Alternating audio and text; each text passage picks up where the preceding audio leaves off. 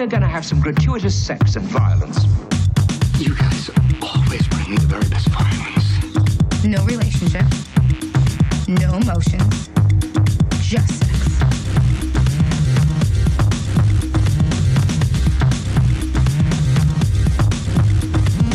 Hello, everybody, and welcome to another exciting episode of Gratuitous Sex and Violence, the show where we return home after many years to stalk those that wronged us. Sex and violence, I'm coming for you.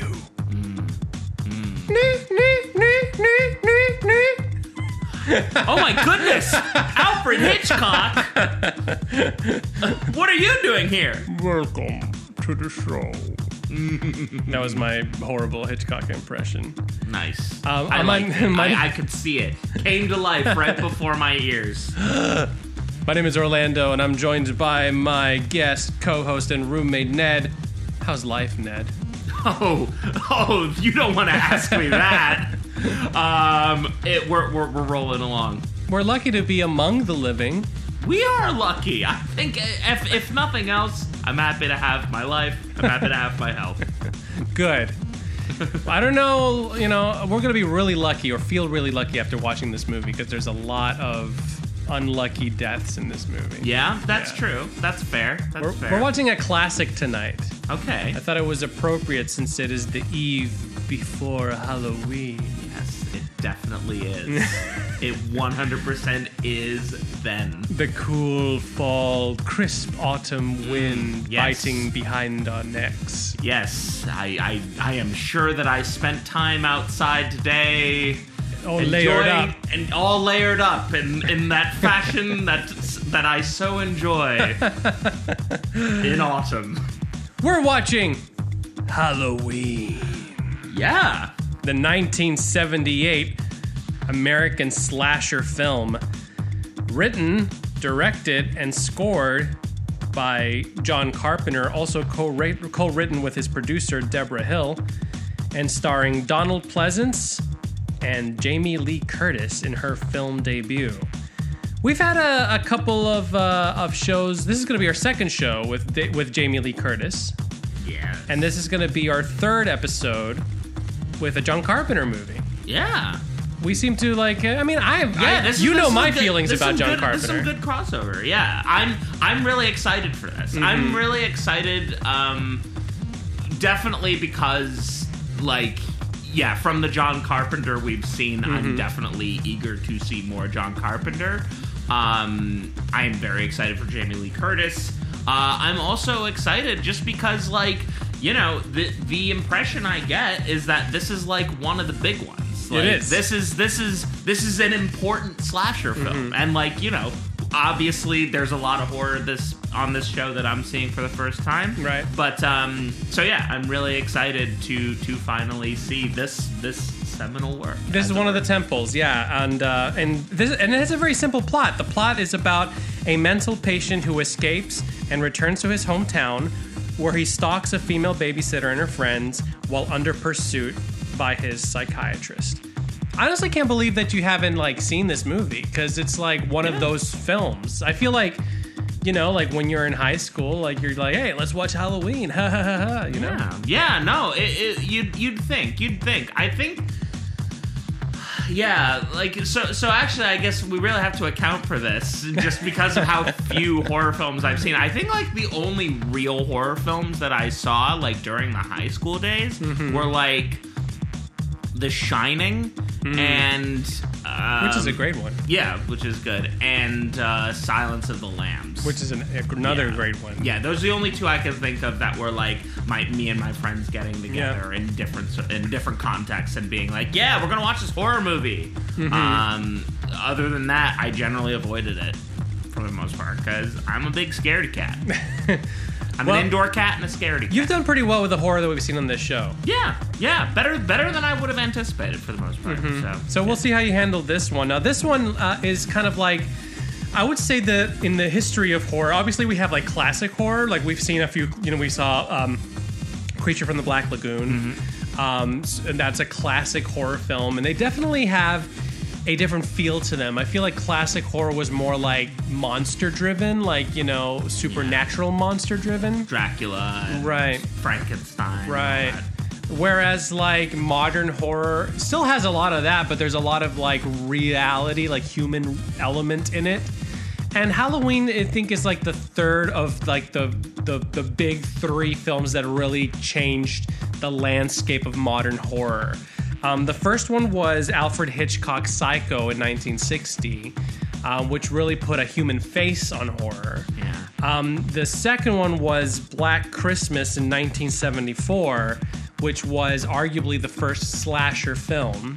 And then this one in 1978, which really, I think, codified a lot of the archetypes that you see in slasher movies, specifically, I think, like teen slasher films. Yeah, that's the thing too. Is that I think like there's definitely kind of uh, there's definitely like a distinction. I mean, as far as like slasher horror as like a subset of horror, um, because like. I mean, I think we've already kind of talked about it a little bit, but like there is that kind of element of how like you know there's there's the sense of like oh yeah it's going to be like a you know a core cast who just one by one all get killed Right. and um uh so so yeah there that's it seems to be like a very specific template for like the slasher horror genre uh, as opposed to other horror films where really you might have a smaller core cast who maybe for the most part actually survive the whole ordeal and Right. stuff like that And and we've mentioned it when talking about other horror films on this show about how there's um, oftentimes in horror there's this um, stereotype where the chaste survive, yeah and this is really the movie that codified that. For example, and Yeah. and that like that's why this happens is because like they they're trying to Halloween it pretty much. yeah And it's going to be interesting, I think, like to see it from our perspective now and see like just how that plays out because um, it's not really clear whether John Carpenter intended that to happen, but it just like naturally happened from just the way that the story is borne out. yeah Uh, he didn't. He didn't really mean to. I mean, it is very clearly. I think as we're going to see a morality story at the end of the day, but his morality wasn't necessarily supposed to be like virginal versus promiscuous. It's kind of like that's how it was taken. Yeah. But but as we're about to see, like there's a lot of like great little.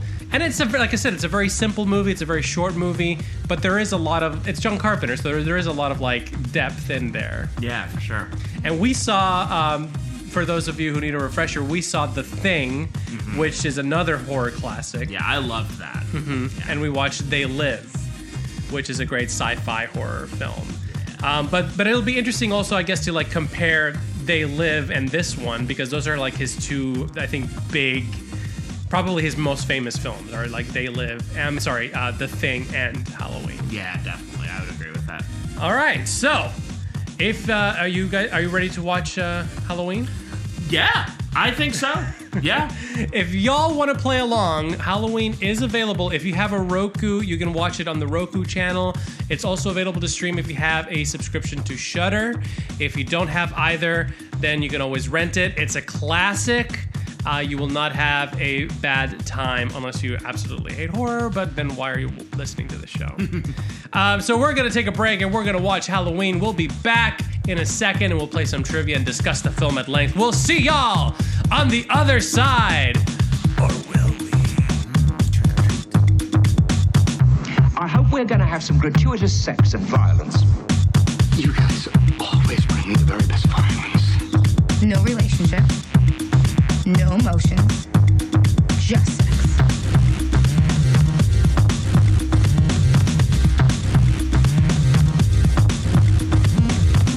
And we are back. Yay! We just watched Halloween. Now, uh, as I mentioned at the top of the episode, I remember watching this for the first time in high school, and uh, a bunch of uh, us, like my friends, are like we watched it together very late night. And it was a, a night when we were watching horror movies. That was the thing we were doing. I think we watched like two or three of them. And this was like the point of the night where the less fortuitous of us had already fallen asleep, you know? Yeah. But I remember that uh, me and my friend like were up and we had never seen this movie before and and we were just glued to the screen. Yeah. Because at the time this was one of the most suspenseful movies I had ever seen in my life. And I still think Do you remember like what the other movies you'd watched were? I'm curious what the comparison would be between this one and the other ones you watched. of that night. evening, Yeah. um I believe we watched Jaws, which we had already seen. Nice. Okay. Um, we were watching a just classic like horror films. Nice. on and I think the other one, I think it was uh, Friday the Thirteenth, Okay. but it might have been Nightmare on Elm Street, but it was one of those two. Okay. Cool. But I remember like we watched whichever one that was, we watched it first because we were like in our minds we were like this is going to be the best one of the evening. We're going to start with this one and then we're going to watch Jaws and then we're going to finish with Halloween. Yeah. and then it like turned out to be the uh, all the other way around. Yeah. That that Halloween was the one that won the night for for those of you that stayed up to right. watch it. Right. I mean, it's uh, it's uh, I'm I'm I'm speaking too much. I should be asking you first reactions. You just watched Halloween. What did you think? I did just watch Halloween. Um, I liked it. I I was taken a bit by surprise, like how gritty of a movie this was. Yeah. I think owing both to sort of like what an early entry it was. Again, sort of like in in terms of like horror films that kind of like establish a very Right. specific set of tropes that Right. then do get reiterated for the next you know few decades Mm-hmm. basically um and also like just you know based on how early of a film this was in John Carpenter's career as well so it was very gritty very you know it, it had like a low budget feel to it It was Um, definitely low budget. definitely like you know a lot of sort of like stilted dialogue and stuff like that Yeah. um but what i was really impressed by was kind of uh what was how he he kind of how how he really sort of made very efficient use of like the shots that he was setting the up. camera work is fantastic. Yeah, it's really good camera work, and he does a really good job of like packing, of basically like packing the sort of suspense into every shot that he can Yeah. in terms of like that the movie is is obviously about Michael Myers like stalking Mm-hmm. these people before ultimately going on his killing spree and so he does a really good job of just sort of like that here you have the police investigating a break-in Mm-hmm. and then you're looking out to the street corner and his car dr- passes by Yeah, Um, there's a lot of information in the shots. yeah, so so he's doing a really good job of sort of like really kind of setting up um yeah, just sort of like what an ever-present almost supernatural menace he is Yeah. even though he is clearly a person. Right. Um so so I was really impressed by that. Um I think that uh yeah, he does. He does a very good job of all of the building of suspense Right. and sort of like that sense of like you know that, he, and and and and it like really creates like a paranoid feel to the Mm-hmm. movie because it's just like you've got all these dark corners. It's obviously taking place at night, and so you're just kind of wondering you know when when is it when is the violence going to strike and Right. and i think a big part of it is because so much of the initial stalking happening during the daytime and then knowing that we're kind of building up to halloween evening which Mm-hmm. is obviously going to be when all the bloodshed happens um I uh, I was also really impressed by Jamie Lee Curtis. Uh, Right, This is yeah. a fantastic performance from her. Um, Her first big movie. yeah, her first big movie. Um, I really liked just kind of. She just really felt just like a fully realized character. Um, Yeah. I was I was like particularly struck by like the varying levels of status that she has throughout the film, like the way she like you know like towards the beginning of the movie when she's kind of aware of Michael Myers' presence um, you know how how perturbed she is by that, but then kind of how when she's in babysitter mode, she all of a sudden like has all of the authority, and Yeah. she just she really flips back and forth Right. between all of those different relationships so well, and, Yeah. and it's so fully realized, and and it's just like a really really great performance. Um, where I where I start to feel my knocks a little bit are that it's clear that the the choreography of the violence felt a, a little choppier, a little a little more clunky.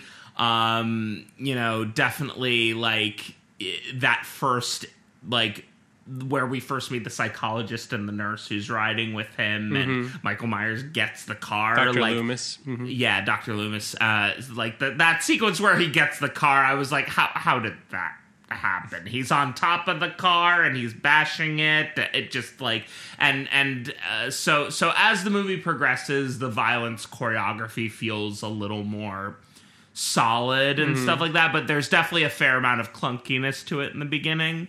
Um, I feel like that's a that's something that's kind of baked into horror slasher movies. Honestly, like like the it, there's a lot of improbable things to the, to the Well, violence. there, there's improbability, but I just mean more like that. There's a kind of uh there's there like like I think that there is more there is more of a there's more of a tightening in my gut happening during all of the stalking and all of the build up to the attacks.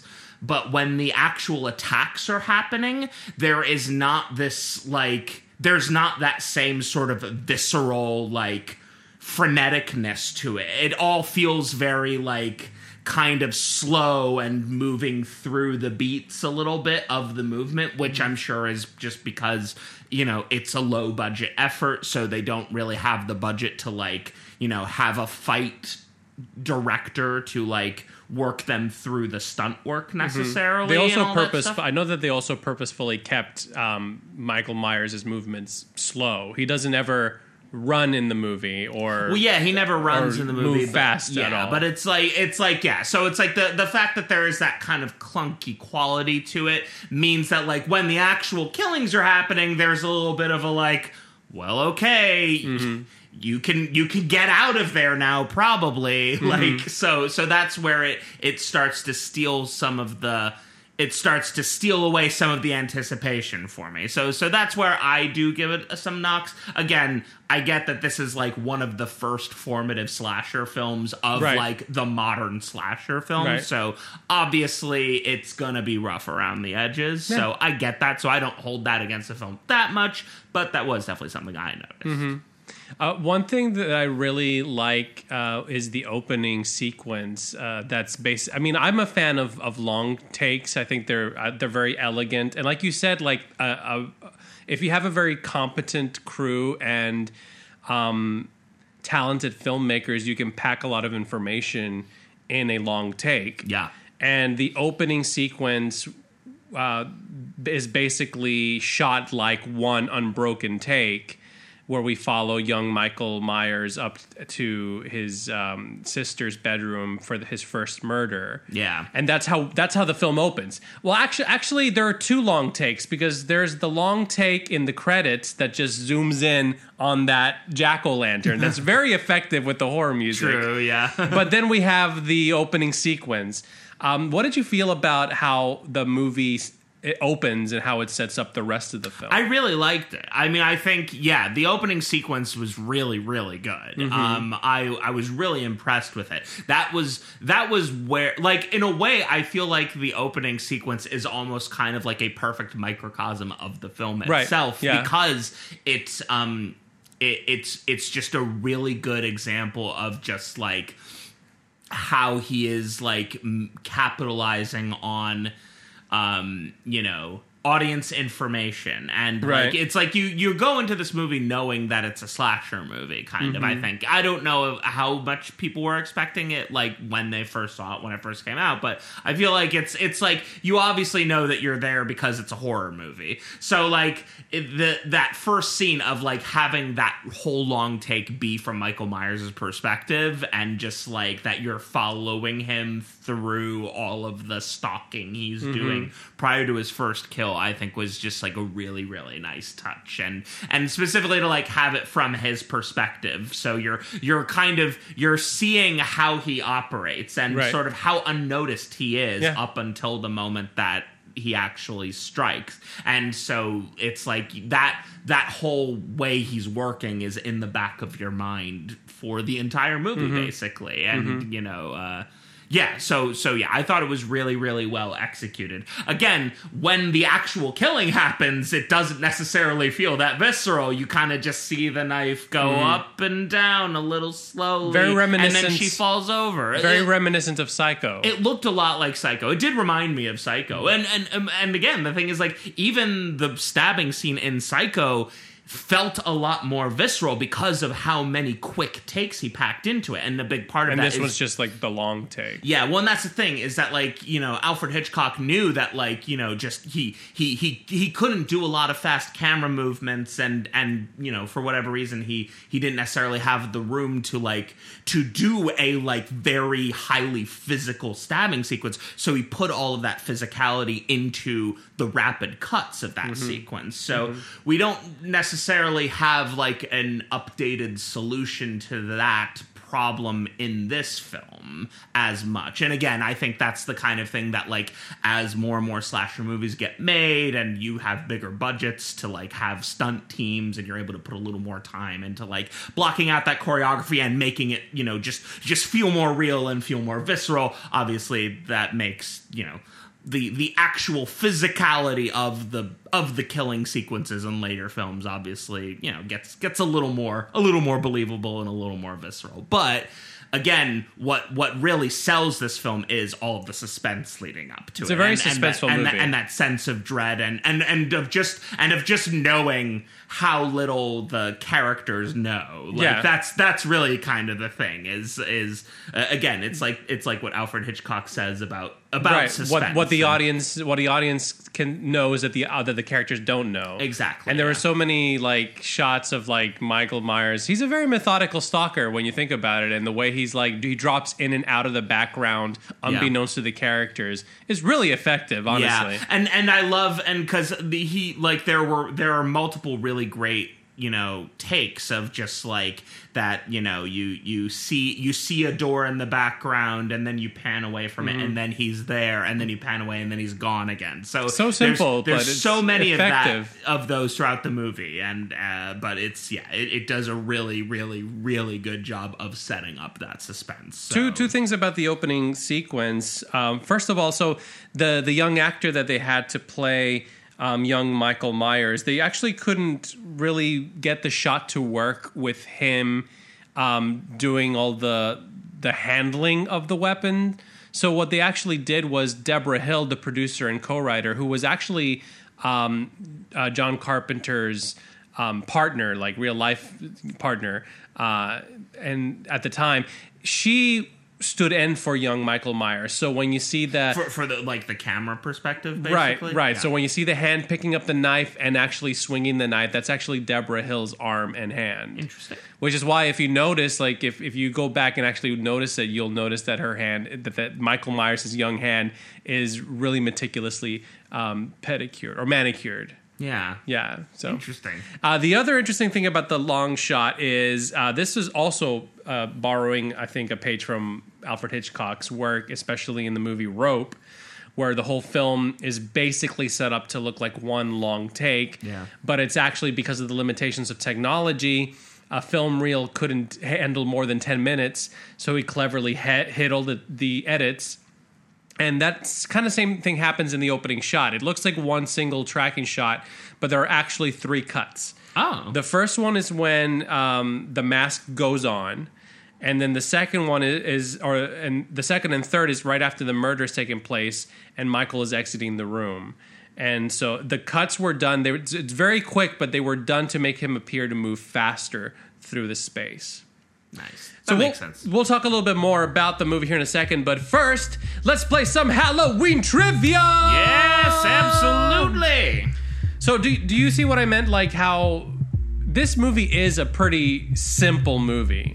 It is, yeah, no, definitely, yeah, definitely not not uh, information overload the way Right. uh, a movie like Tank Girl might have been, or Right, like right. that. Um, yeah, no, very very quick and simple to follow, and um, and and and uh, yeah, what's nice about it is again just like how you know good he is about visual storytelling, so that even though it's a simple movie and you know not too much complex stuff to grapple with, he's still also though packing each shot with a lot of great detail and and, Yeah. and you know funny little jokes here and there Yeah. in terms of the character relationships and stuff like that. So I tried to um, come up with like some questions that maybe to me skewed like a little bit on the harder side than I usually do, just because the movie is so simple. I thought maybe they would be easier to remember. Yeah, we'll see. But we'll we're gonna see. start you off nice and easy. As always, this is uh, uh, this quiz is five questions and a bonus. Each question goes in order from least difficult to most difficult, and the grand prize is bragging rights. You ready for question number one? as ready as I can be. This is super easy. You're gonna probably laugh at this one. How easy Uh, it is. let's let's let's let's not be so sure. We've we've had we've had this guarantee before. But we've had a brush with this before. Okay. Okay. Which Howard Hawks movie do the kids watch on Halloween? uh they watch the thing. The Thing, specifically called The Thing from Another World. But it's it's funny because John Carpenter later went on to remake the the Thing. yeah, and actually I have to say like it was um like uh, some of the shots from it uh it's clear the Howard Hawks version seems to be much more sci-fi. Right. Um but uh it was interesting that like the one of the earlier shots from the film that we saw of them like in uh, Antarctica, Mm-hmm. like standing around the uh, the crash site, really looked like almost exactly like Right. the shots that that were in John Carpenter's version. Mm-hmm. So uh, it was it was nice to see that like oh yeah he's he's he's got his love for older movies and he clearly likes to homage. And as we've talked before, you know, no, he's a big fan of Howard Hawks' work, but he and he also, I feel, um, pulls a lot from the Western genre in his films. yeah. Um, did we see that this one is like the only one where you don't really see that much? I think Western influence in it. Um, Yeah, I think not not as much in this movie. Um, it it seems to really kind of play the the sort of the horror format straight. I think for the most part. Uh, like even even the like for example, also like another thing from Hawks that he that John Carpenter loves to borrow is the the trope of the Hawksian woman, like that you know, the strong woman who can hold her own. Um, when compared to men. But usually that's an an intellectual thing, not a physical thing. In this movie, we don't really have that intellectual Hawksian woman. But do you think that that Laurie Strode is maybe a physical Hawksian woman? uh, oh, uh, uh, the Jamie Lee Curtis role. Yeah. Um, I don't know. I'm well. I think I think she she is certainly she she certainly is is like pretty intellectually sure of herself, Right. And, and obviously she's a smart. But her person. battle with Michael Myers isn't an intellectual one. No, it's not an intellectual battle. Um, I don't know that I'd necessarily say like on a physical level Right. either, though, because uh, she seems to kind of be at a pretty big disadvantage throughout the fight. But she does and hold her own. not. I uh, not as much as I was actually hoping for, Hmm. honestly. Like, I mean, she's mostly fleeing for for pretty much the entire film. Honestly, up I would up too. until up until. I mean, yeah, me too. No, absolutely. Let's let's be clear here. I'm not. I'm not like. Look, I'm just saying. Like, if we're talking about the Hawksian woman here, Right, right. Um. Uh. I think that uh, you know she she only really gets like you know two attacks Mm-hmm. in at him throughout the whole maybe like ten minutes that Right. she's you know in conf- in direct physical conflict with him. So She does have the presence of mind, and I will give her credit for this, like to send the kids away and to really look out for their safety. That's probably, again, that's not really part of the Hawksian trope, but but it does signify like some, you know, like we were talking about intellectual strength there. Yeah, no, definitely. I mean, yeah, she definitely seems to prioritize. I mean, I I was a little surprised that she went back to the house where the kids were to begin with, because like, well, what do you like? we're just running down the street, or Well, I, I mean, I I guess I'm not sure why she didn't go for a phone in the in the initial house where she found the bodies. oh, like, well, that's where the killer was. I mean, yeah, that's where the killer was. I I, I don't know. We we we can, we can nitpick a little. We can nitpick a fair bit, obviously, but um, uh, I don't know. I mean, I I guess.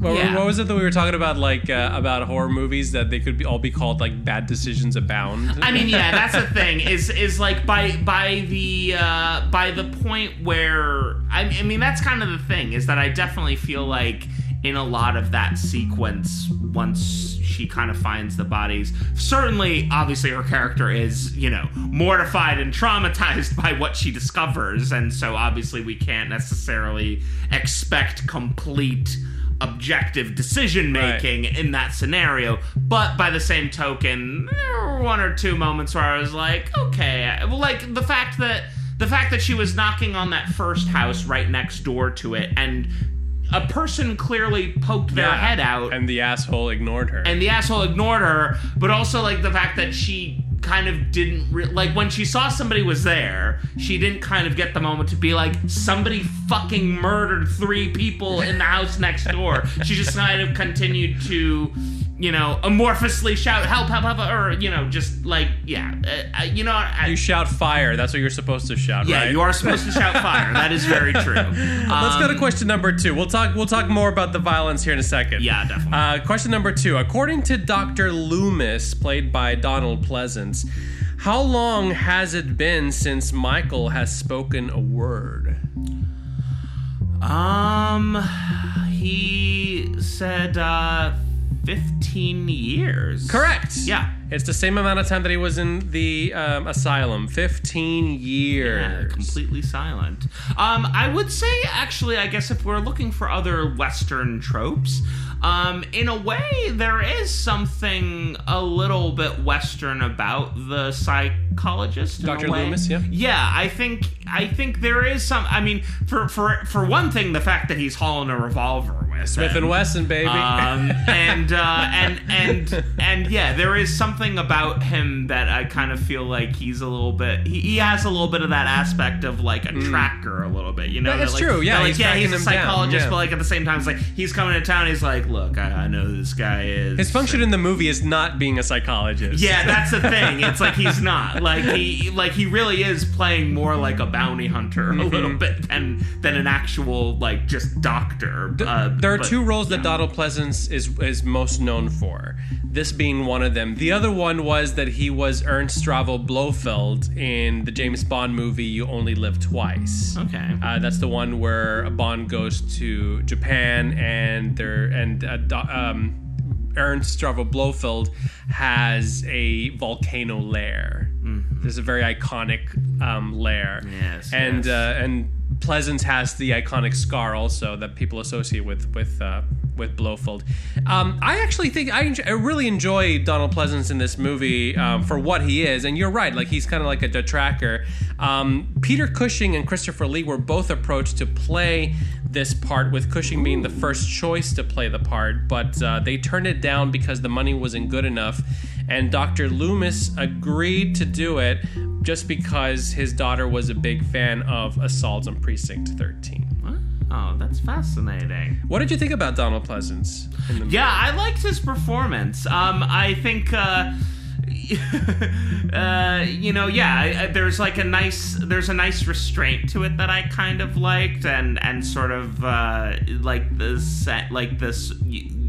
You know the sense of how jaded he was, Yeah. and like you Dude, know, he just completely gave up on his patient. He was just like, Yeah. "This is a lost case." yeah, which is really fucked up. And the fact that he's just like, look, this guy's just fucking Yeah, evil. just pump him full of drugs, let's just keep them from. Der- but honestly, he was right. You don't want to release that guy.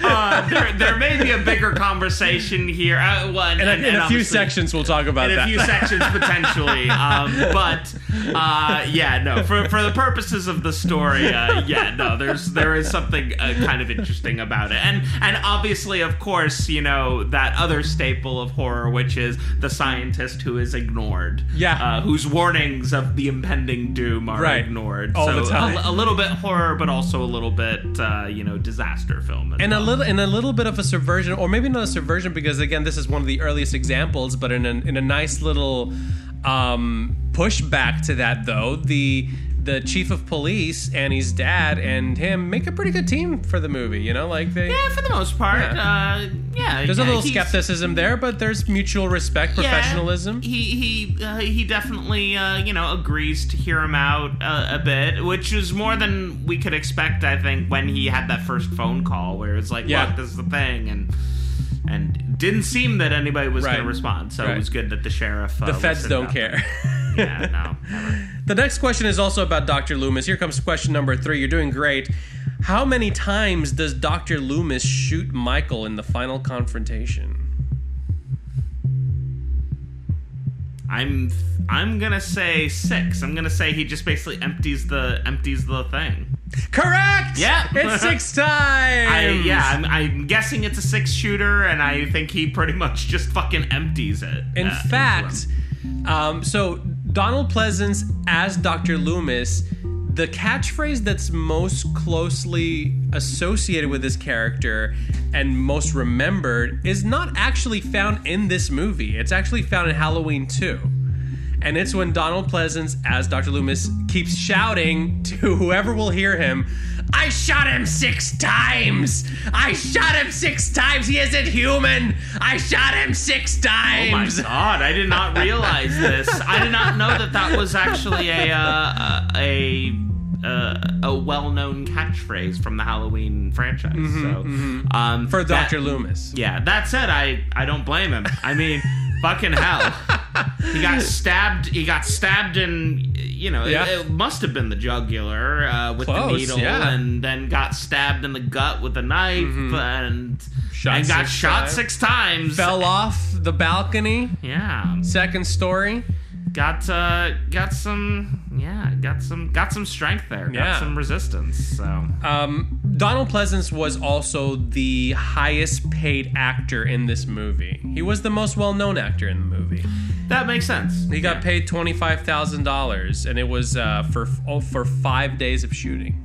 Wow. Yeah, Well, that's yeah, not a bad paycheck. pretty good. Here comes question number four. Yes. Okay, we're going into a little bit harder territory here. Here we go. Uh, this happens right after that initial phone call Yeah. because we find that Dr. Loomis finds a truck at the side of the road that Michael Myers has uh, devastated. Yes. Yes. The truck that he finds is uh, is from which garage? Fudge. says it on the Fudge. the door. Um. Ooh. I was gonna say. I was hoping you could just say what kind of truck was it because I could be like, it's from an auto repair garage of some sort. But as far as the name of the yeah, garage, it's a name, I'm a last go- name. I'm gonna say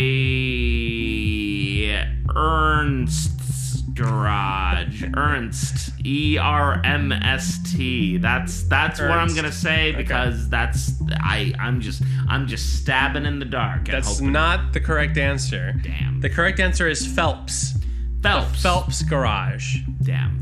Uh, one of the best aspects of this movie to me is how they gave the killer an iconic look, but they made it pretty natural how he came about his iconic look. Yeah, I liked that too because I I was wondering like, okay, where's the jumpsuit gonna come from? Where's the Mm-hmm. mask gonna come from? And and and all of that. So I, I I actually really liked that. Like they they really make a point of sort of you know making an origin story Yeah. out of it and and sort of like Right. having the oh yeah no he he uh, he ran this truck off the road, killed the driver, took his his thing, ditched the hospital clothes, and then you know broke into a hardware store. So it's Yep. just like yeah, it was, yeah, it, it all came together. Yeah. All right. Here comes question number five. Yes. This is the last question, hardest question. Now, you do have three out of four so far, so you have middling bragging rights. Yeah. Let's see if you can I'd- boost I'd like those up a little. I, I'd like more. uh, in the cemetery, where is the location of Judith Myers' grave?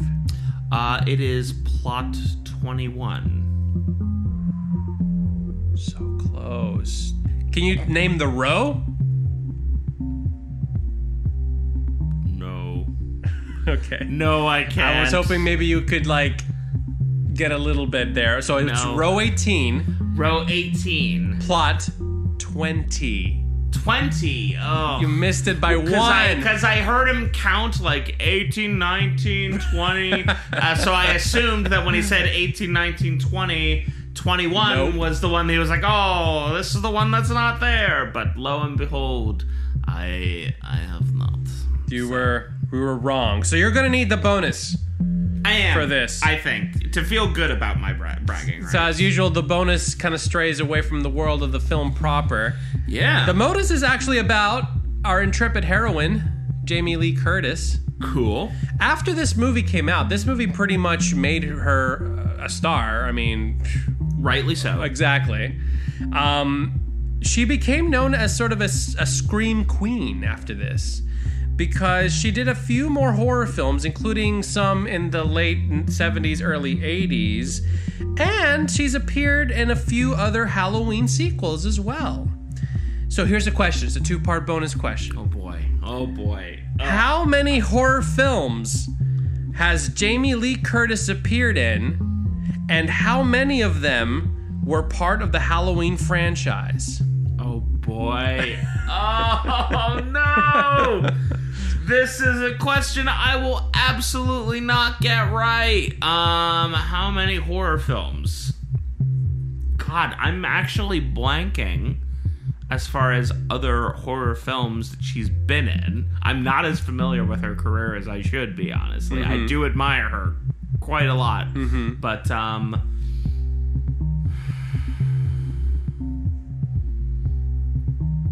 I'm gonna say just just stay, just stay. a Michael Myers stab in the dark yeah.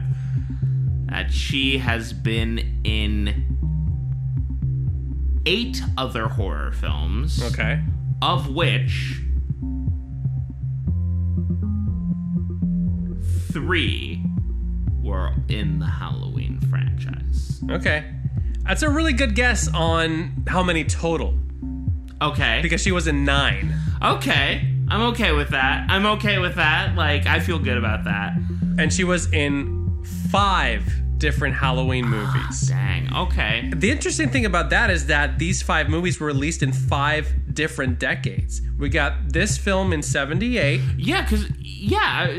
Oh, yeah, yeah. You, you do the rundown. Okay. This film in 78, Halloween 2 in 81, Halloween H2O 20 years later in 1998, Halloween Resurrection in 2002, and then Halloween, uh, which is also known as Halloween 2018 because it was released in 2018. Yeah. Yeah, I was gonna say, like, yeah, she she was in a very very recent Halloween film, Yeah. which which the Which is also really good. Well, in the 2018 one was that basically meant to be like kind of a, a reboot slash requel kind of. It's not a reboot. Okay, it was It's just, a it's a direct sequel to because okay, so Halloween two is the only one of the films that that they're like back to back. Like Halloween two is basically A the same the same night, a couple hours later, okay. Okay, that's fun. Yeah. that's actually really fun. To and and then Halloween, the one that was released in 2018, is a direct sequel to that one. It ignores the rest of the Halloween franchise. okay, cool. So it so it doesn't reboot it as much as just like follows its own timeline. okay, because of the rest of the franchise takes the takes the movies in like a pretty weird direction or takes Yeah. the story in a weird direction yeah. I mean, the title H two O. Like, what is that even? halloween 20 age 20 uh, It's the twentieth Halloween film. No, it's 20 years later. Oh, okay, It's set 20 years after this film. okay. And actually, okay, Halloween H2O, I just want to say this for the record. you defending it? It's a bad movie, but it's a lot of fun. It's a Okay. ve- it's a very 90s movie. It has young Har- Josh Hartnett, as young Michelle Williams, as LL Cool J. Okay, I mean, it's just it's a, it's a fun 90s schlocky that's, that's movie. fair. That's fair. And Jamie I- Lee Curtis is great in it. I'm sure. Yeah, no, absolutely. And and I assume that Jamie Lee Curtis plays the same character in all of these different films. Yes. Right. Okay, cool. I wasn't Yeah, she's- wasn't sure if she for some reason is just there's like a cameo not playing No, Laurie, she's she's Laurie Strode. Yeah, that's who she is. That's really cool. That's cool. I I did not realize she actually was as much had as much of a presence in the franchise. So Mm-hmm. that's that's really cool to hear. Ironically, despite her status as Scream Queen, Jamie Lee Curtis has admitted that she loathes horror movies. She says she doesn't like to be surprised. And that's fair. That's fair. I don't blame her as someone who has avoided horror films for most of his life. Uh, this film was shot in 20 days in the spring of 78 from a budget of $300,000, so it was very low budget. It went on to gross $47 million at the US box office. And that's it would be the equivalent to around $150 million today, making Halloween one of the most successful independent films of all time. A couple of interesting things about how they shot it, you know, th- the movie takes place in Illinois, but it was shot in Southern California. So actually, when you look at, I mean, it's Halloween, it's fall, and and there were a bunch of like dead leaves on the ground. Those are actually like fake leaves that they bought and painted to look like fall leaves. If you notice, the all the trees are completely green and the leaves have not fallen off. Yeah, it, yeah, it does. Yeah, there. It actually feels like autumn color is missing a lot Yeah, from this movie. yeah. Oddly enough, And in a Um, couple of pretty- yeah, shots- pretty clean streets for the most part. And in a couple of shots, even a stray palm tree can be seen, which are not endemic to Illinois. Ah, yeah, no, that's uh, that's actually a good detail there. The original script was titled The Babysitter Murders and had the events take place over the space of several days. Now, it was a budgetary decision to change the script to have everything happen in the same day.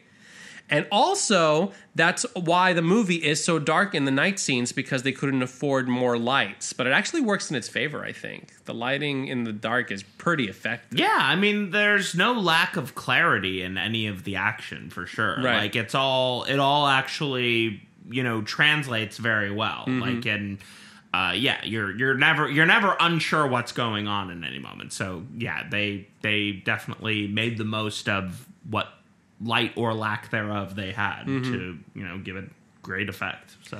Let's go into the first of the GSV segments. This one's called Shots, Shots, Shots, Shots, Shots, Shots, Shots, Shots, Shots, Shots, Shots. We're talking about the gratuitous violence in the movie. Yeah. It's a slasher film. Yeah. But here's the here's the thing. Not a lot of death for a slasher film. I feel like that Not a lot of blood. Right. I feel like that trope is definitely something that happened later on with the slasher genre, but this one is pretty restrained. Yeah, yeah, it's a pretty bloodless movie. I'm Mm-hmm. actually kind of shocked about how bloodless it is. Um, How many how many deaths do we have? I think it's five. I think we got five, five or six. Maybe I'm missing one, but I think it's five. It's four humans, but if you count the dogs, we got six. Well, well, I was also counting the dead body of the mechanic in the truck. That's also counted in here. We got Wait, Ju- we got sis- Judith Myers, his Okay. sister. yeah, We got the unnamed truck driver, the mechanic. yeah. Then we got Annie. We got Annie. Then we got Lindsay. We got Linda, or Linda. and we got her boyfriend Bob, So that's five humans. and the two dogs. That's seven. So yeah, seven, So seven. seven, seven. Yeah, yeah. You're right. Five, seven. Just, just saying. I'm just saying. This movie does not have a lot of death. We've got to help it out as much as we can. We've Yeah, it got to doesn't. pump up those numbers. It really doesn't. I mean, I, I feel I feel like it. It's true. Like there's a lot of art in the suspense of the movie. It takes its time to really pump up the, the tension. I think that's really why it's so effective. I yeah, think. I definitely agree with that. Um, Um, what I mean, I know that you said that the actual deaths themselves weren't that well executed, but did you find like any particular killing more memorable than another? Um, I liked uh, I I liked Bob getting pinned to Yeah. the to the cabinet by the knife. That that defied a lot of physics and logic, Right. and and I'm pretty sure the knife would not have. Even, Withstood it, yeah. I, I, I doubt that The that weight. knife would have made it out of his back. Yeah. I think even um so so I like but I like that I think it, it works that image of him like standing in front of him while he's just pinned to the wall Mm-hmm. Cocking his head. yeah, kind of like cocking his head as he looks at it. Um, yeah, I, I, I liked that shot. That's a really great shot. Um, That's I would say that that's probably the most uh, stereotypical slasher death too. Because Yeah, I feel like slasher films are all yeah, about like, ridiculous to the deaths. Wall, knife up, Right. stab, stab, stab. Um, also, the car death I thought was like a, a Hmm. nice, a nice. I thought that one was was well done. Um, you know, prob probably the most believable in terms of how it played out. I mean, I feel like the- Consider, the, considering how strong he was, Right. like, clearly, and and like yeah, just like yeah, the the, the choking and then the the cutting of the throat. I So- feel like the build-ups to the deaths are fantastic, and Yeah. and I feel like you know the death. The okay, so you know what you say are, are fair points about criticizing how they actually play out, but I think that the build-up sells them I, enough. Oh yeah, I definitely agree. I definitely agree with because that. for example Like, with like annie's death in the car which i do like i think it's really effective like how the door is on is locked so she goes to get the key and when she comes back she reflective, reflexively opens it without realizing that it was locked to begin with Yeah. and she doesn't realize that until she's inside that seems like a very like human thing to do yeah, I I really liked that Mm-hmm. detail. That was a yeah, that's yeah, that was a very exquisitely executed Mm-hmm. detail. Um yeah, I, I definitely really, really enjoyed that build up. And and because there's a lot of build up. Like Annie gets, I think, like almost as much attention in just the build up to her death as uh, Laurie does Yeah. throughout the movie. in fact there Um, are several close calls Yes, so many. um, I well, and also because like I, I, I mean, my whole thing also is like I have a, you know, I'm, I'm, I'm much more on my edge when I think of kids in peril. Yeah. So like the fact that uh, her, you know, her babysitting charge was also in the house as well Yeah. really had me on edge. Like, oh my god, is this kid about to get like real fucking traumatized? Mm-hmm. Like. So, uh, so that said, I was I, I appreciated from an emotional standpoint Mm-hmm. that she doesn't get killed until after she has shuttled off her charge to to hang with Laurie for the rest of the night.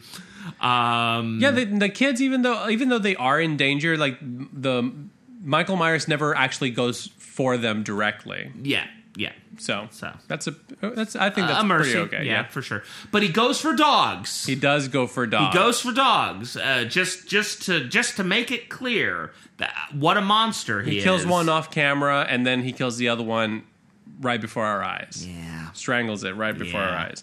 Now, actually, to achieve this shot of Michael Myers strangling the dog, it's not actually the actor who is doing that. It's actually the dog trainer on set who achieved that. And the way that they did it is actually um, it's, it never put the dog in harm or anything like that. Yeah. Uh, he held the dog in his arms and dropped him naturally to the floor. Now, the shot was achieved by by filming it in slow motion or speeding up the camera and then playing it back so it was in slow motion and it makes it look like the dog the dog slackening was slacking. Oh, yeah, that's Yeah. that's yeah. I I actually really liked that shot. That was a well executed shot. I actually was curious about like how they kind of achieved that effect of like the dog dying Mm-hmm. Right. while being left. So uh, that's that's really interesting Yeah. that they did that. Um, that's like kind of one of the cool things about filmmaking is like hearing about like these you know these details to achieve like a very specific visual yeah. effect. Yeah, it's all Um, about problem solving. yeah. especially like when you have like a a, a low budget film like this and actually like I, I, I these are both films from the 70s so i think it's a really good comparison but i feel like there's a lot of um kindredness between the making of this and the making of Jaws. Yeah. Because even though Jaws was clearly a big budget film Yeah. with a lot of like talent behind it, but I think like the scrappiness and how eh, the, the limitations of what they had on hand forced them to be creative in the way that they solved their problems and how that enhanced the final product. It can be seen in both films. I like that. Yeah, I appreciate that. Actually, now that I think about it, uh, a a uh, a Jaws Halloween double feature would actually totally work. Yeah. For the for for the fact that the monster killer has black eyes. Ooh, yeah, they do. Am I right? Yeah, in fact, like uh, there's almost an exact line in both films. In Jaws, Quint says about sharks Yeah. that they have black eyes like a doll's eyes. Yeah. And in this one, Dr. Loomis says he has black eyes like the devil's eyes. Yeah, exactly. so it's like, okay, we get it, we get it. You're you're fucking scared of the film's monster du jour. They got scary eyes. All the stabbing sound effects were achieved by having a knife stabbing a watermelon. That makes sense. Mm-hmm. I, I feel like that there's precedent for that. Now, the what's what what's the most iconic thing about the Michael Myers costume? If you were to say one thing about it, I mean, probably the mask. The I mean, mask. almost almost any uh, uh, for for any of the great, you know, any of the great, you know, human. I get human Mm-hmm. human slash humanoid uh, slasher villains. It's it's it's always down to whatever their whatever their face situation is. So, um, absolutely. now they actually tried out a few different masks. Um, before they settled on the one that they used, they they tried a Richard Nixon, they tried Spock, they tried Emmett Kelly. Um, the one that they ended up using was actually a Captain Kirk mask. It was a 1975 Captain James T. Kirk mask that they purchased for about a dollar. Captain Kirk, of course, being the Starship uh, Enterprise captain played by William Shatner Yeah. in the classic Star Trek series. Um, what they did was they took off the eyebrows and sideburns off the face and they painted it fish belly white and they had the hair spray painted brown and the eyes were opened up a bit more. So they tested it out, and the reason why this mask won over the others was because the crew decided that it was much more creepy because it was emotionless. Yeah, I kind of agree with that. Like, yeah, the fact that like the the face feels like a little more stretched out a little bit, Mm-hmm. and uh, and yeah, it's like it's it's it's the form of a human, but like not really, Mm-hmm. Right. Um, and and yeah, like there's there is that vacancy to the eyes as well. The fact that you actually can't see the eyes peering through it. Um, yeah, There's only one shot of Michael Myers without the mask as an adult. yes, and he was actually played by Tony Moran in or Tony Moran in that shot. And it's funny because a lot of people like went up to to James to uh, John Carpenter afterwards and said that you know the the scariest part to them was when the mask came off and they saw the face of the monster of Michael Myers. yeah. And what John Carpenter has remarked is like he finds that funny because they actually didn't put like any makeup or anything on Tony Moran's face. That's actually Tony Moran's face. He just has like a little bit of uh, a scar from where Laurie um, uh, struck him with the with the hanger, right? So he's like saying he, you know obviously tony moran is not an ugly or scary human being it's the power of suggestion of people watching the movie and now, even after i know that fact when i watch the film he still looks fucking scary as shit Yeah, yeah, it was it was interesting. I I wish I could see that shot for a little longer because I feel like I missed some of it. But like, yeah, no, it definitely Yeah, it's an inter- Yeah, it was an interesting moment when they do kind of reveal his face. Um, and, and yeah, I, I yeah, I, I wasn't sure what was going on with his eye, but but yeah, that was the hanger. I realize now, um, in retrospect. But uh, but yeah, no, it was a little, yeah, a little, a little, a little eerie. Um, So we have Tony Moran playing him at age 23. We had Will Sandin play Michael Myers at age six. Uh, during the actual sequences when he's in the full getup, he's mostly played by Nick Castle. That is the actor who is Michael Myers. But he's actually not Michael Myers in the script. He's credited as the shape. John Carpenter actually wrote that in the script. He, he says the shape, blah blah blah, like when he's like talking about the actions and stuff. So even though the character, the killer, is Michael Myers, the shape has become like sort of like the unofficial nickname for the monster side of Michael Myers. It's sort of like almost as if like when he puts on that mask and he has that costume, he becomes almost supernatural. He becomes invincible. yeah. So so what you're saying is that actually for for most of the film with the mask on, it is a different actor Right. from from the unmasked. Yes. Okay. When he's unmasked, it's a different actor. Interesting. Mm-hmm. Didn't realize that. Yeah, and they probably needed like someone that was like kind of like a like a stunt man or something. Yeah, I was wondering about that. Like, yeah, I mean, I would imagine obviously it's you know probably you know the the more demand physically demanding role aside from Jamie Lee Curtis. Um, so uh, yeah, that makes sense. All right, let's go into the next GSV segment. This one's called Boob Tube. And here we go. There's boobs in this movie. There, yeah, I mean, not not totally unexpected for a horror film of the era, but yes, Or a slasher film. Quite quite quite a quite a fair bit of boob.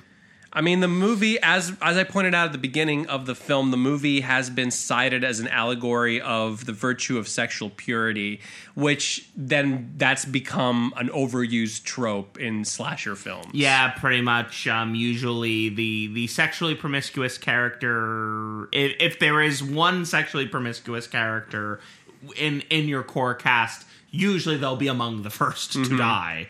Um, But John Carpenter and Debra Hill have stated many times over the years that they did not consciously set out to depict virginity as a way to, dis- to defeating the rampaging killer. They say that the reason why the horny teens all die is simply because they are preoccupied. yeah, with getting that's- laid. Yeah, that's the thing. That's what I kind of noticed about. I mean, firstly, because I think. Uh, it, it's interesting that they don't necessarily actually single out one character as particularly promiscuous. Right. It's really more just that like all the teenagers are preoccupied with sex Yeah. in some way, including Jamie Lee Curtis's character in a different Yeah. way because she's much more shy Mm-hmm. and uh, you know she definitely kind of has her own thoughts and desires that her friends kind of poke at her for.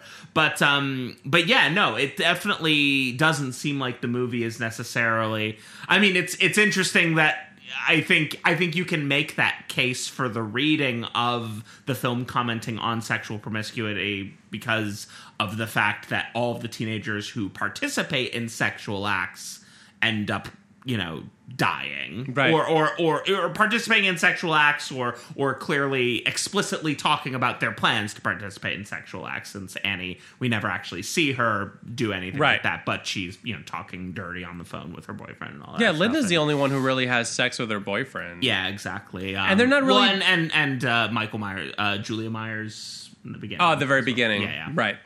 Very short session of sex. Yeah. I feel, I feel. I think if I, I was. I, I, I was. I both was. times it's very short. Both sex sessions are very short. Yeah, yeah. These are teenagers. They are. They're learning.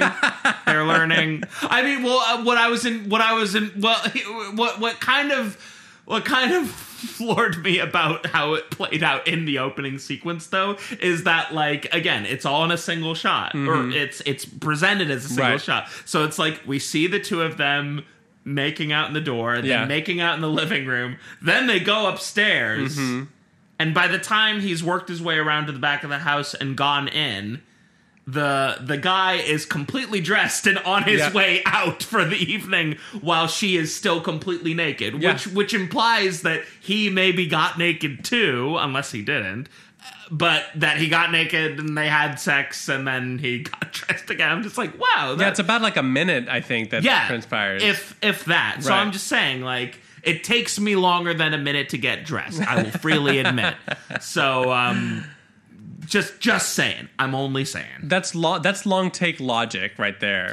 a little bit, a little bit. There's a little bit of a, uh, uh, I don't know, Stretching of time. Mm-hmm. yeah, gravitational quadra something. A little a little weed smoke in there. Oh yeah, you know.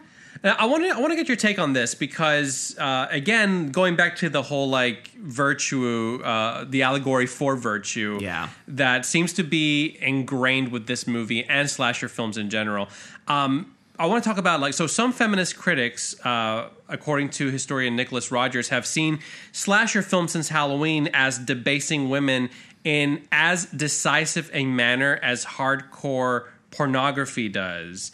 Um, but then there are other feminist scholars, such as Carol Clover, that argued that despite the violence against women, Halloween and other slasher films turned women into heroines, whereas pre Halloween horror films, women are depict- depicted as helpless victims and not safe until they're rescued by strong masculine men.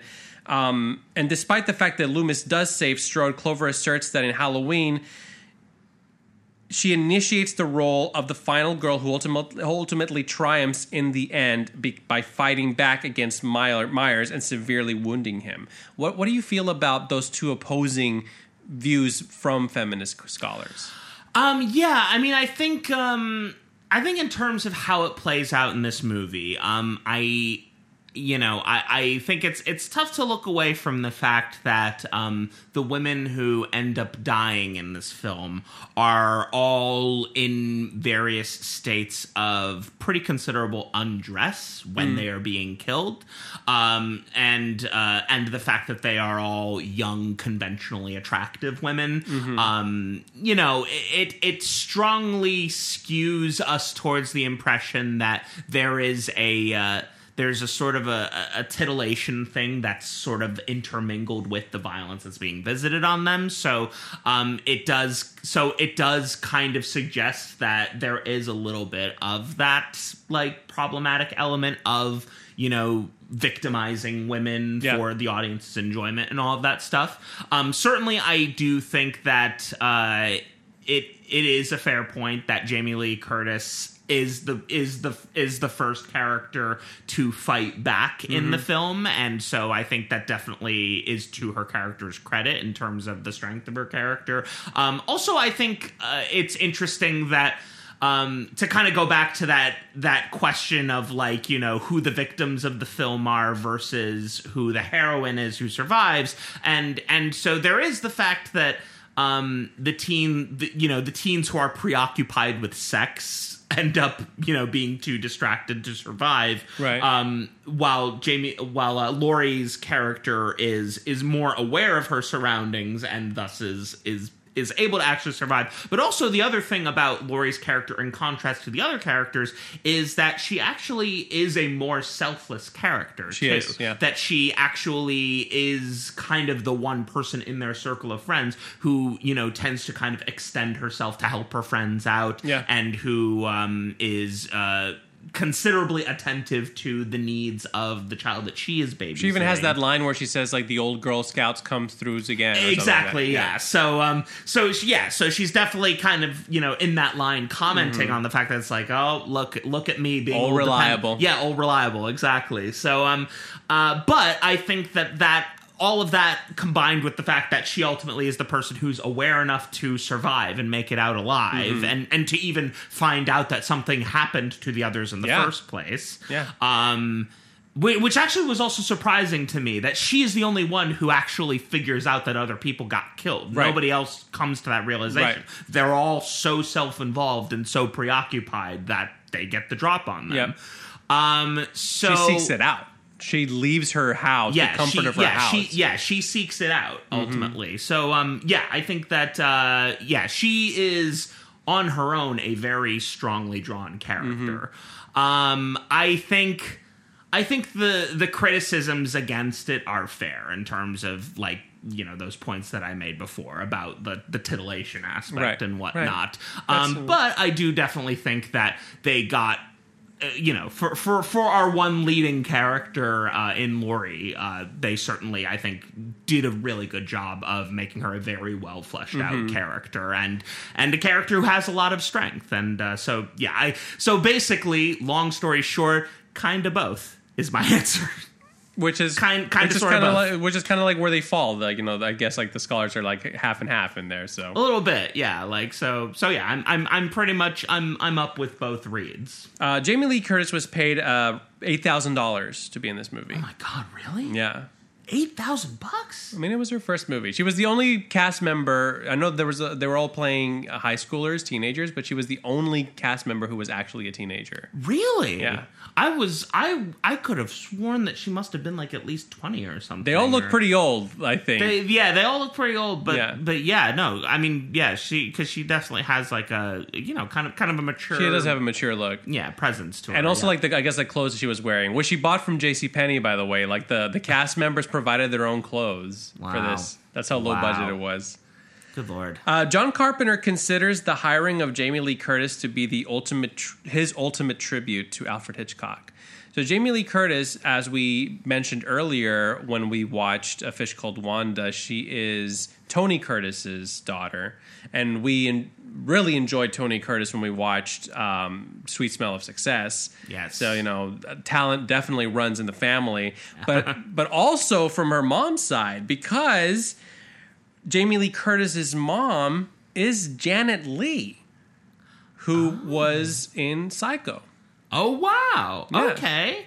That's cool. Yeah, that you know, I definitely feel like there is a certain this film this film really does kind of feel like a tribute to Psycho Yeah. in a way. Like Yeah. in a very direct way. Like more so than I would have imagined. I mean, that's what I was saying at the beginning. Like Yeah. Psycho, Black Christmas, and this, and this is kind of like takes the best of both of those movies and congeals it into one thing. Yeah, definitely, and also kind of uh, you know uh, uh, to, uh, to to kind of uh, you know uh, uh, preview the, the the next section, but like uh, uh, in, in terms of its kind of approach to like psychotic murderer character, like and and uh, the question of how psychology actually works Right. in a movie, definitely, Right. Yeah, um, Another way that this movie tributes Psycho is um, the character of Dr. Loomis. Now, his full name is Dr. Sam Loomis, and Sam Loomis is actually the name of Marion Crane's secret lover in Psycho. oh, that's a nice touch. I'm I'm down with that. Yeah. I'm very down with that.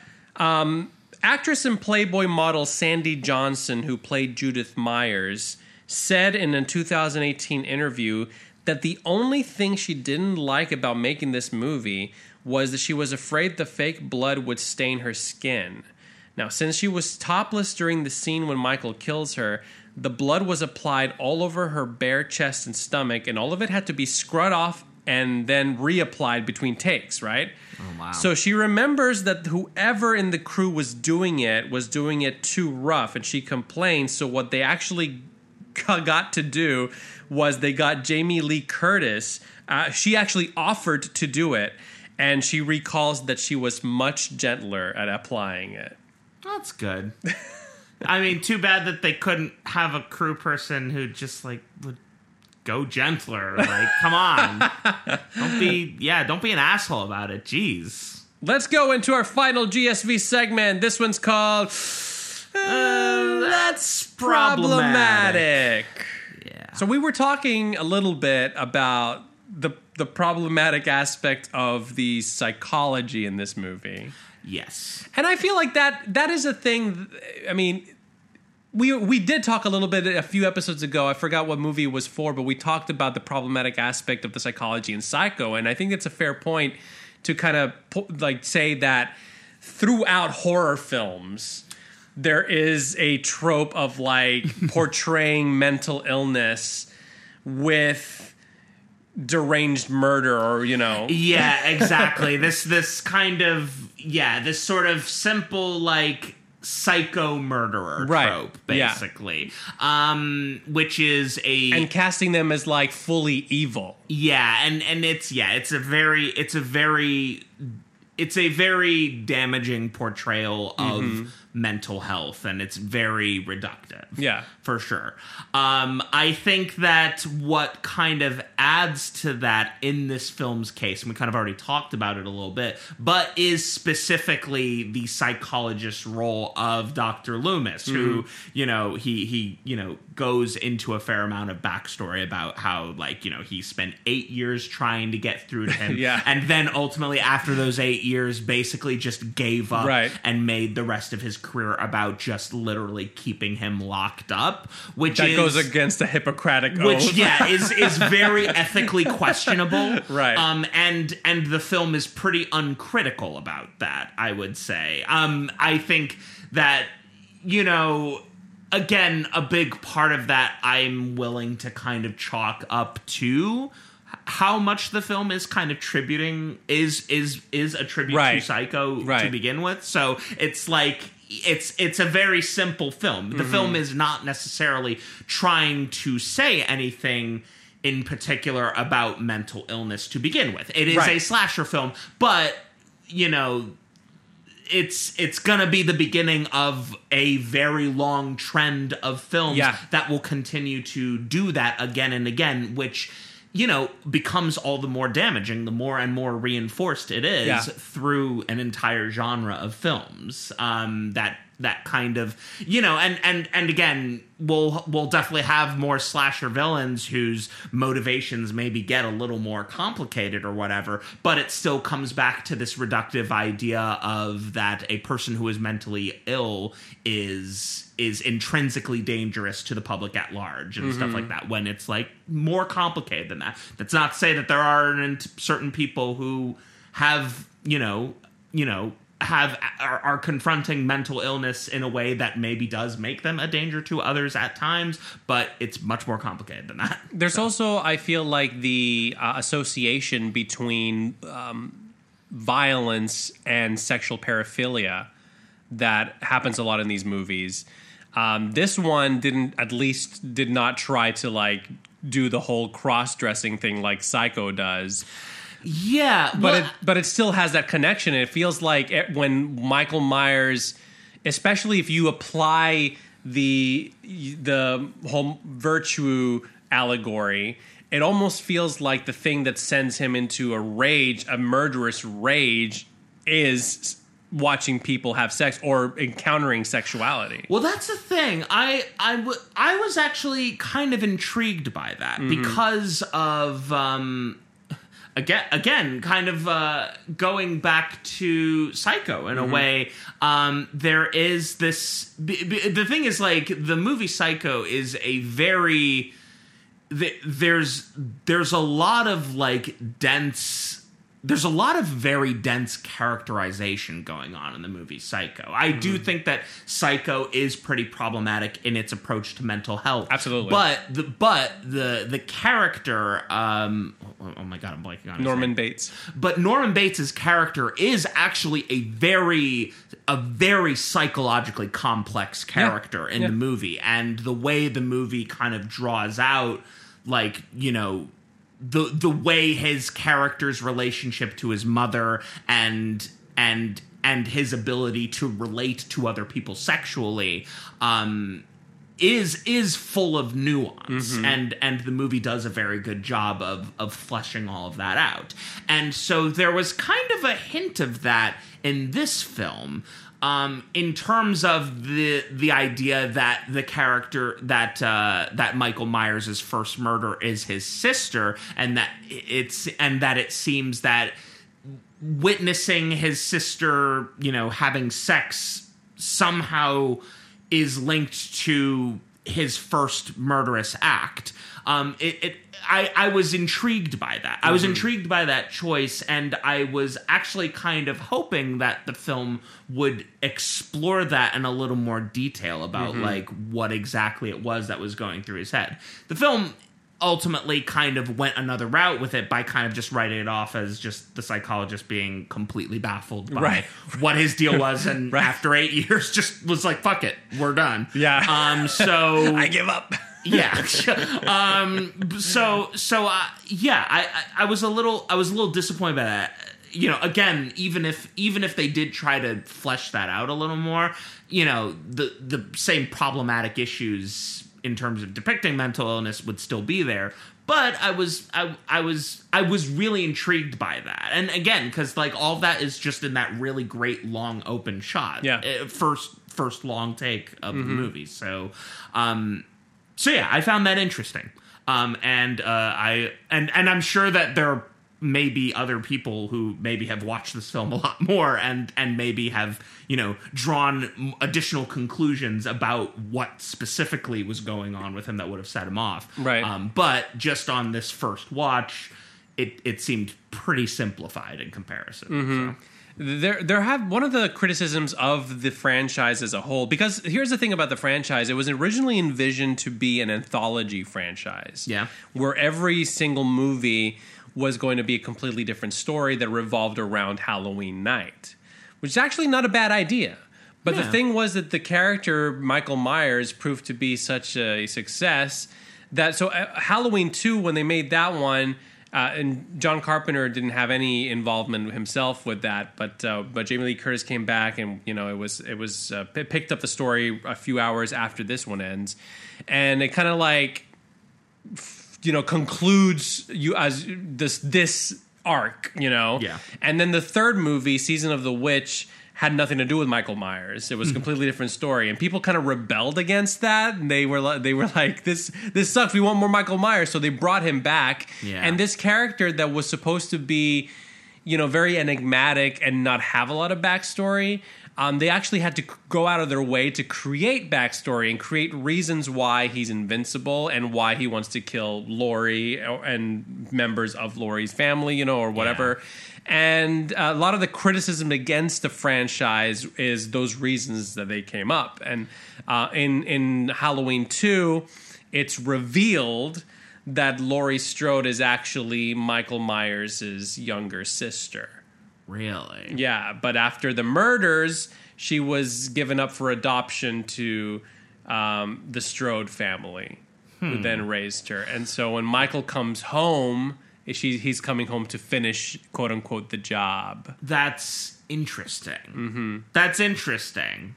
Um, I don't mind that. Mm-hmm. I don't mind that reveal. That makes me curious to see Halloween two, honestly. But um, Yeah, I would- I mean, say as, if fa- you- as far as fleshing out all the other stuff about like why he's invincible, I'm like, Right. whatever. Like he's it's a, fu- it's a fucking horror movie. Of course, he's not gonna be dead when you think he's dead. That's just what comes with the territory.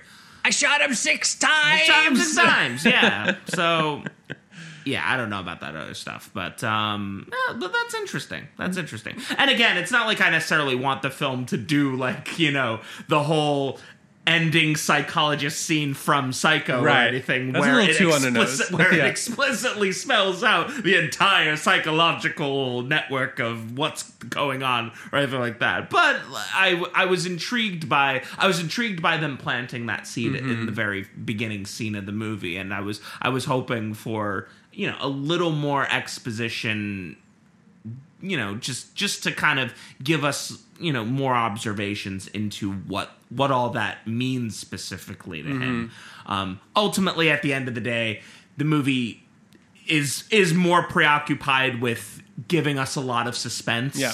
and then you know giving us a lot of violent payoff Mm-hmm. for that so i think that in terms of all of that it does that pretty well for the most part when John Carpenter showed a first cut of this film to one of the executive producers, it w- didn't have any music, and she actually did not find it scary at all. Hmm. But then, when she saw the exact same movie ov- before a test audience with the music inserted in, she realized just how terrifying it was. And a lot of credit, even I would say, to the effectiveness of this movie is John Carpenter's score. And, you know, he's really well known as a film director. but I do feel like his music, which he he scored most of his movies himself, Yeah. is really underrated and pretty effective. I think that this score, I mean, obviously it's iconic. You you immediately recognized it when the theme came in. Yeah, I recognized it immediately, and I have to say, like, I think that as a as a composer, he's you know he.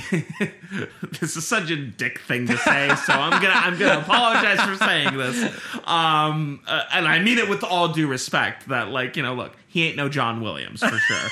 um, but that said, um, I I definitely do agree that um, he he employs like the films that we've seen where he's where he's composed the score. Um, the soundtrack has been employed to very strong effect. Like that, his orchestrations are definitely. Um, pretty sim or sorry his compositions i should say are are pretty simplistic And orchestrations. yeah, yeah, fair. Um, uh, they're very simplistic, Yeah. but um, and but repetitive. and and and repetitive. Like it's it's clear that it's like he he's got maybe like three motifs that he kind of Per cycles film, through. not in the whole career. in, in the film. No, oh yeah, no, no, yeah, two or three motifs in this movie that I noticed. Um, that that he kind of jumps back and forth between. Right. Um, but I think that he definitely employs them well. Yeah, And um, especially I know that the the do do do do that is really iconic. But the Yeah. part of the score that's really effective to me is whenever he comes into frame and starts like chasing people down, and you hear the dun dun dun dun dun like those pianos, like Yeah. abrupt piano chords. That's really effective. Yeah, I think that's good. And there were even one or two points where, like, when the do do do do do do Mm-hmm. thing came back in, like, like I think it felt a little hokey during the opening sequence, uh, during the credit sequence. Mm-hmm. Right. But like when I heard it again after having had it established for the credit sequence, because obviously it's setting the mood of Yeah. the movie. Um, like the first time I heard it again, like I actually really kind of felt that tension a little Yeah. bit. So, um, so yeah, no, he, yeah, he, he's a very simple composer, but, um, but it works. Mm-hmm. It definitely works, and and he employs it. He employs it very effectively in his movies. So, um, yeah. Props, props to him. You know, if, if you if you can't get something done right, do it yourself. Do it yourself. Yeah. Uh, I I kind of uh, actually relate to that because as a writer and in all my work, like my my fiction work that I do for my audio fiction and all that, I actually um, write all the music for that show myself. So and and I've my my two big influences in the way that I approach scoring are Ennio Morricone and John Carpenter. So I think I think those are those are two those are two really good influences to follow. So uh, props for that. to this day, and I know that you reacted to this too, so I got to mention it. To this day, one of the most frequent things that people will say to Jamie Lee Curtis about this film is, "Why did you throw away the knife?" Yep. Yup, I, I, I look. I'm just saying, like, I, I, I, I, I specifically found that egregious because she had already stabbed him with a needle once mm-hmm. and thought he was dead once. Right. Discovered that to not be true, and so when he assaults her a second time and she stabs him, I think at that point you hold on to the fucking knife Right. until you know the police are there. Like, like Fair. yeah, And also because he doesn't use the knife again on hi- on on her. He strangles her. yeah. So why not have her have the knife when he surprises her from behind? She could. Lose it in Lose it the struggle. in the- yeah, you know? yeah. Like, I think that that would have been. That's one. Of, well, that is a nitpick that I agree with. I'm like, yeah. you could have made, and that that would have been more tense because you would have been like, oh, she's armed, nothing to worry about. And Yeah. then when she loses the knife, you're like, oh shit. Yeah. Yeah, I again, again, you know, I, I, I admit that that I could certainly get a little too into the weeds as far as like nitpicking every single survival decision that's made. We could do that for every fucking horror movie. Obviously, many horror movies uh, you know, cannot cannot exist without poor decision making in Yeah. the moment. So like I get that. That's a necessity of the genre. Mm-hmm. Um, but uh, yeah, as far as that one in particular, yeah, hold, hold on, hold on to that fucking knife, please. So we're wrapping up this discussion on that note, uh, and so final thoughts. Halloween. What do you think? Is this so? This is you know a, revered classic. It's in the Library of Congress as an important film, and a lot has been made about the legacy written, you know, and and, and all the movies this movie influenced. But this was your first time watching this film. Um, how do you think it stands up, and and how what do you feel about it? Is it a bad movie? Is it a so-so movie? A good movie? A great movie? Where do you fall? Uh, I'm gonna I'm gonna give it a good verging on great. Um, I, I thought it was quite good. I really really enjoyed it. Um, you know, I think that there you know there are certain stilted aspects to it that uh, you know made me go like uh, uh, you know one or two nitpicks here or there. Um, I think that I, I definitely appreciate it for the influence that it has, and and I think that it, it, it could it could deserve a great rating just on the basis of like the importance of its influence. Um, that said, I think just for me, I, I think that you know it it stands on a few key pillars, being Jamie Lee Curtis's performance, um, John Carpenter's directing, and just kind of and just you know the the you know the employment of the tropes that will obviously last for many decades in slasher films.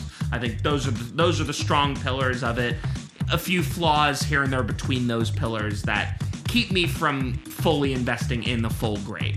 But um, ultimately, a really really good movie. Um, and uh, yeah, it kicks a lot of ass. And again, especially just for such an early career film for John Carpenter, uh, you know, Jamie Lee Curtis's first big appearance. Um, and you know the film that really just you know set set the stage for an entire subgenre of horror. So like, yeah, I think fucking bravo. Um, but yeah, good good verging on great. Um, I'm. I would say it's a great film. Yep. Uh, it's a great film because of this of many of the reasons that you mentioned. It the craftsmanship behind it. Uh, it's it's a great film for what it is. Okay, it's obviously mm, like if you were to compare it to like other horror classics, like you know, uh, it's not The Exorcist. It's Yeah. not Psycho. As much as this movie tries to hom- homage Psycho, Psycho is on a whole other level Yeah. right? But but this movie has that independent spirit.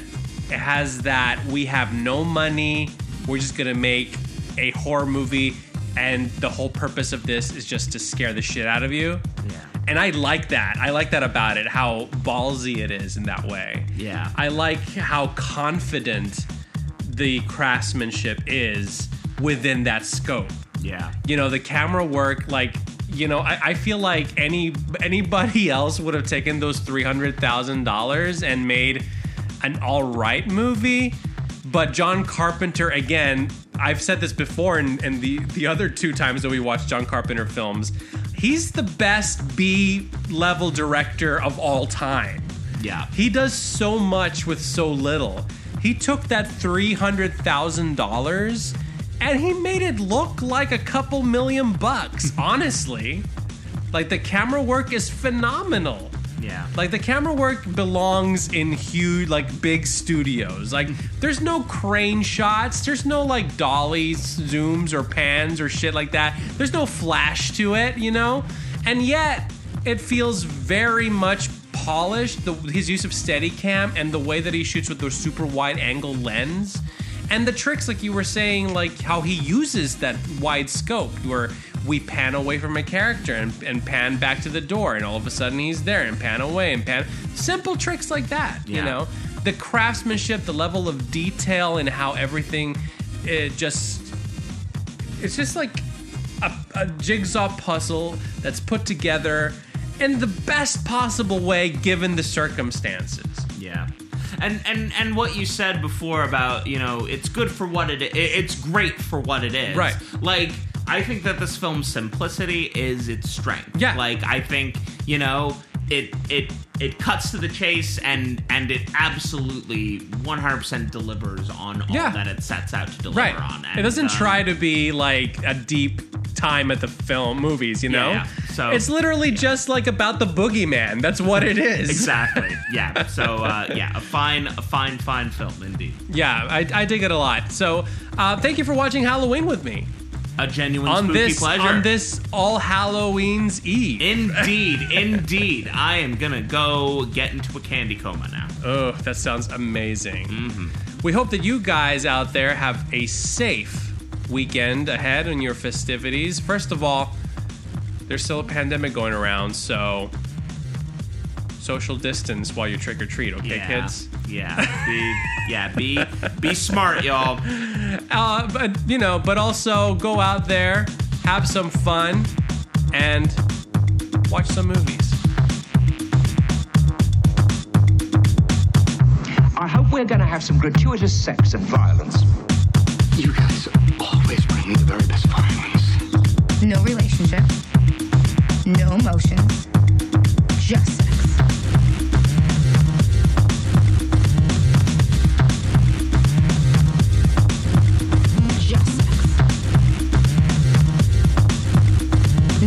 relationship. No emotions. Just sex. I hope we're going to have some gratuitous sex and violence. Just sex. You guys always bring the very best violence. Just sex. I hope we're going to have some gratuitous sex and violence. Just sex. You guys always bring the very best violence. No relationship. No emotions. Just sex. You guys always bring the very best violence. Just. I hope we're going to have some gratuitous sex. Just. You guys always bring me the very best violence.